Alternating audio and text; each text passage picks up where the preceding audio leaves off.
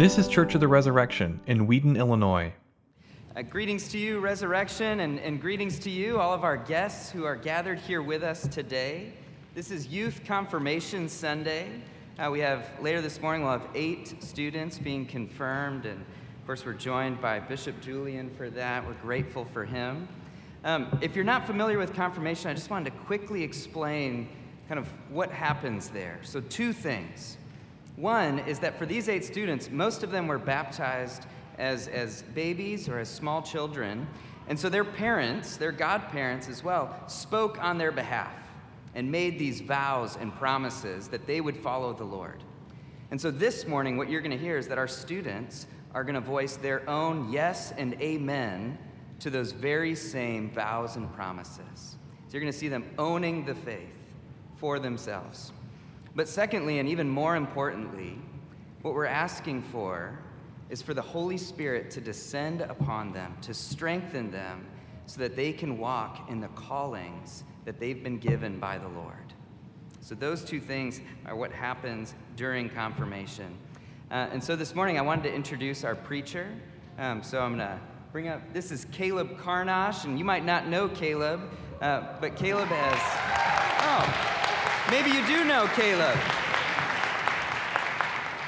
Caleb has served faithfully as a ministry resident for the last two years, working with, with me and Res Youth and Res College.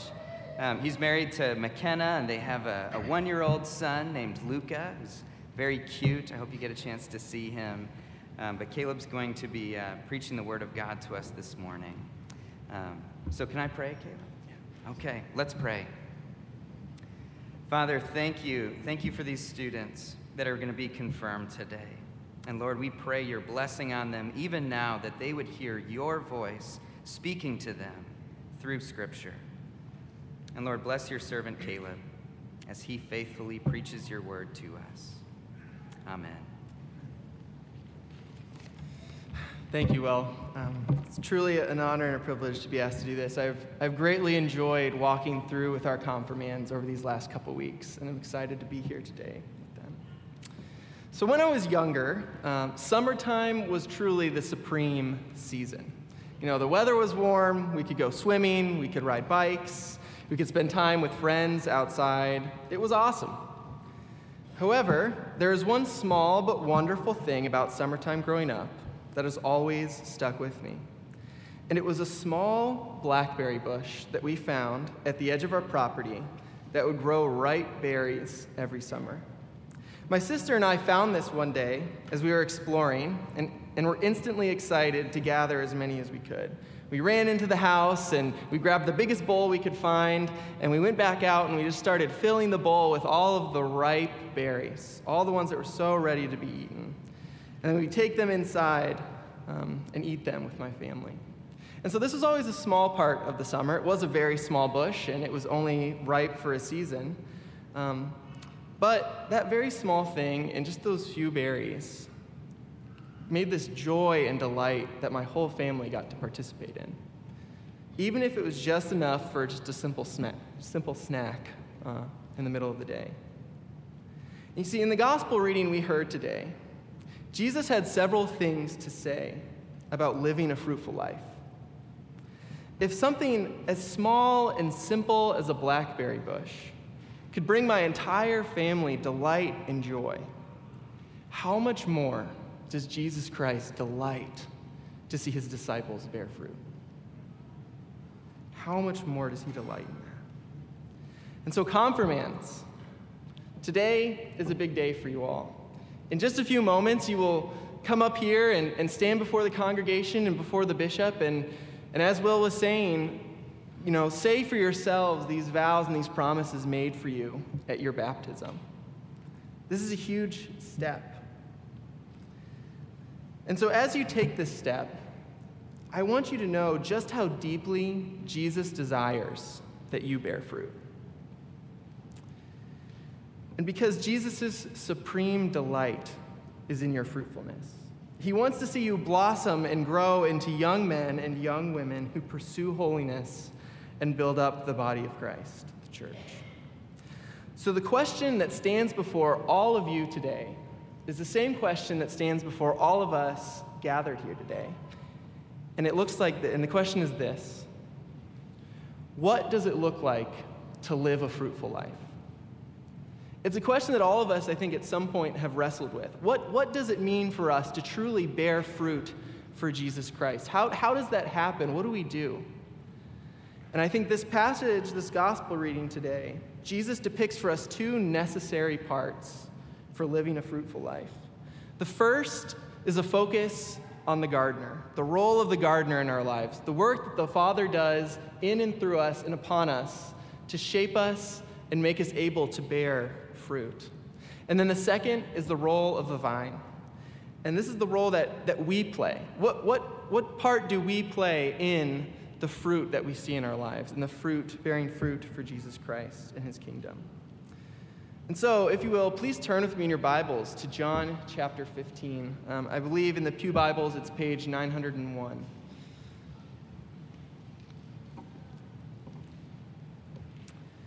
So I'll be starting just by reading the first four verses as we look at the role of the gardener. So Jesus says in verse 1 I am the true vine, and my Father is the vine dresser. Every branch in me that does not bear fruit, he takes away. And every branch that does bear fruit, he prunes, that it may bear more fruit. Already you are clean because of the word that I have spoken to you. Abide in me, and I in you. And, you will, and, and as a branch cannot bear fruit by itself unless it abides in the vine, neither can you unless you abide in me.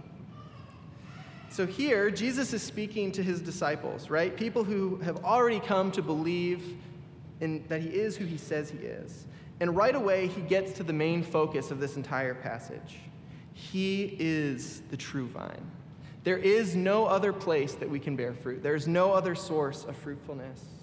But he also highlights something else equally as important. And, that, and it shows us that the Father acts as the gardener. You see, the Father is not apathetic, He is decisive and cares deeply for the vine. He wants it to bear as much fruit as possible. And so He cuts away and prunes and, and throws away the, the, the branches that have stopped bearing fruit and prunes and shapes the ones that are bearing fruit. And you see, the message is clear. The Father intentionally creates space and shapes the vine so that it can reach its full potential and maximum fruitfulness. See, not too long ago, my wife, McKenna, uh, began to be interested in, in creating her own sourdough bread. Maybe some of you have done this or enjoy doing this. Um, but she began researching and gathering the supplies and then began the process. And now she does admit that oftentimes when starting new things like this, she gets very excited. She's excited at the prospect of being able to eat this bread and, and all of these different factors. And, and because of her excitement, she neglected an important step in the process. You know, she had dutifully been adding, you know, more ingredients to the sourdough starter every day. However, what she neglected to do was remove a piece of the sourdough starter before feeding it with new ingredients. And you see, this inevitably led to her walking into the room one day to check on this jar full of sourdough starter to see it completely bubbled out and spilling all over the table in just a big, gooey mess. And it was because she neglected to trim away these pieces that the starter resulted in this overflowing thing. It just too, it was too much. And so it, it didn't do what it was supposed to do. It wasn't, it wasn't aiding her in the end goal of making this bread. And I tell you this story because it's for this precise reason that the Father prunes the branches that bear fruit. He knows that if we are left on our own, we become entangled with sin and anxieties and worries and fears, and that we may bear some fruit still, but there's even more fruitfulness that can come if he just prunes these things away, trims these things out, removes these, prob- these sins and these anxieties and worries from our life. It comes through an intentional trimming away because he wants to trim away what prevents the vine from bearing the most fruit it possibly can. And you see, this pruning can often feel counterproductive. In some cases, it can feel like the Lord is working against us rather than for us because it hurts, it's not easy, it's difficult. But Jesus' words here in this passage assure us that he wants us, he wants and desires to create a space for more fruit. That's why he does what he does. And he wants, you see, he wants to see you grow in the fruit of the Spirit, right? He wants to see you grow in selflessness and patience and gentleness. But that growth can only come in its fullness as the Lord uproots pride and harshness and self centeredness. The fruitful life begins with our humble submission to the Father, the master gardener, as he prunes, shapes, and cleanses you to bear more fruit than we could ever imagine, than we could ever plan for. So, this is the, the role of the gardener. But now let's look at the role of the vine. What role do we play in this? And so I'm going to read verse 5, and then I'm going to jump over to, to verse 8 and go from there. But in verse 5, Jesus continues I am the vine, and you are the branches. Whoever abides in me and I in him, he it is that bears much fruit. For apart from me, you can do nothing. By this my Father is glorified that you bear much fruit, and so prove to be my disciples. As the Father has loved me, so have I loved you. Abide in my love. If you keep my commandments, you will abide in my love, just as I have kept my Father's commandments and abide in his love. These things I have spoken to you, that my joy may be in you, and that your joy may be full. You see, in this section of the passage, Jesus makes clear another core tenet of the fruitful life. And it's this it is impossible to bear fruit on your own. Jesus' words in verse 5 are striking, and they couldn't be more clear. He goes, Whoever abides in me and I in him, he it is that bears fruit, much fruit. But apart from me, you can do absolutely nothing. There is absolutely no way we can bear fruit on our own. There's no amount of discipline, there's no amount of self control, there's no amount of forcing us ourselves into these things to bear the fruit as the Lord wants it to be borne. Right? And however, this doesn't mean that we just sit apathetically and wait. This doesn't mean that we don't do anything in the pursuit of a fruitful life. Because we see here also that we, as the branches, are, are intimately attached to the vine. And as the branches, we extend outward and we bear fruit. This is something that benefits everyone. And Jesus actually explains how we can know that we abide in him as a branch abides in the vine in verse 10. He says, If you keep my commandments, you will abide in my love. You see, the Father, He's there and He prunes and shapes the vine to bear more and more fruit. Jesus Christ sits at the center as the true vine, the source of all fruitfulness. And yet, we, as disciples of Christ, are called to respond by abiding in Christ through obedience. Whereas humble submission to the Father was the first marker of the fruitful life, here we see obedience to Jesus Christ as the second marker. Jesus explains how he abides in the Father's love through obedience and tells us to embody a love like his, a love marked by obedience to his commandments.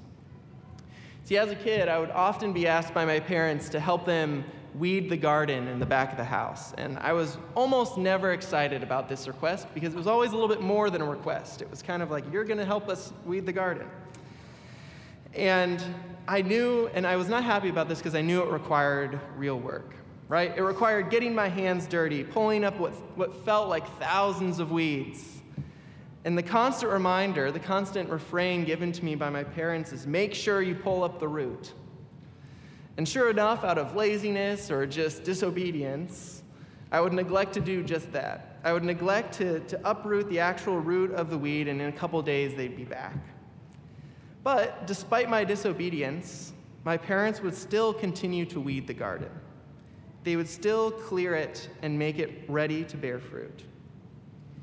And you see, when it comes to living a fruitful life for Jesus Christ, it needs to be clearly understood that Christ can bear fruit despite our disobedience. He often does. But just as my parents asked me to participate in the work of weeding the garden, in order to some degree participate in the joy and the delight of seeing a weed free garden, Jesus Christ asks us to do the work of obedience because he's inviting us to participate in the joy of seeing the fruit. He wants us to experience his joy and delight that he feels when he sees fruit being borne in us. And the way that we participate in that love and that joy is through obedience to what Christ has commanded us to do. And now, I want to make clear also that Jesus doesn't highlight this role of obedience in order to kind of dangle his love in front of us, like you would dangle an apple in front of a hungry horse, right? He's not showing it, he's not like saying, up, oh, just keep coming. No. He's simply acknowledging the reality that obedience to his commands is essential to participating in his joy. As Jesus explains to his disciples in verse 11, These things I have spoken to you, that my joy may be in you and that your joy may be full. See, loving obedience to Jesus connects us to the joy of Jesus. And so, in conclusion, how is it that we go about living a fruitful life? That was the question that we started off with, and it's the question we find ourselves at again. And we see in this passage that first it begins with an act of our Heavenly Father, the gardener, intentionally working, pruning, and shaping us to bear more fruit than we could ever imagine. And the second is to live a fruitful life, we need to live a lovingly obedient life for Jesus. You see, this is the call of all of those who seek to delight in the fruit that our Father delights in, to share in his eternal joy and love. So, confirmands, I address you again here at the end because as you step into this next chapter of your relationship with Jesus Christ, I want you to know that the church of resurrection wants nothing more to see you bear fruit for Jesus Christ. And we will always be here for you and always be there to support you for this. And I can say with confidence that your parents and the pastors here at Res want nothing more than to see your life bear fruit for Jesus. You have a home here at Church of the Resurrection. But above all, I want you to remember that your Heavenly Father earnestly desires for you to bear fruit and is intentionally, right now, in this moment, in this season of your life, shaping you for that purpose. And remember that Jesus Christ wants you to experience the fullness of joy in obedience to Him. And this is not a joy that is here today and gone tomorrow, but a joy that is steady, sweet, and full of love. In the name of the Father, and the Son, and the Holy Spirit. Amen. Thanks for listening. Our vision at Church of the Resurrection is to equip everyone for transformation. As part of that vision, we love to share dynamic teaching, original music, and stories of transformation. For more of what you heard today, check out the rest of our podcast. To learn more about our ministry, visit churchres.org.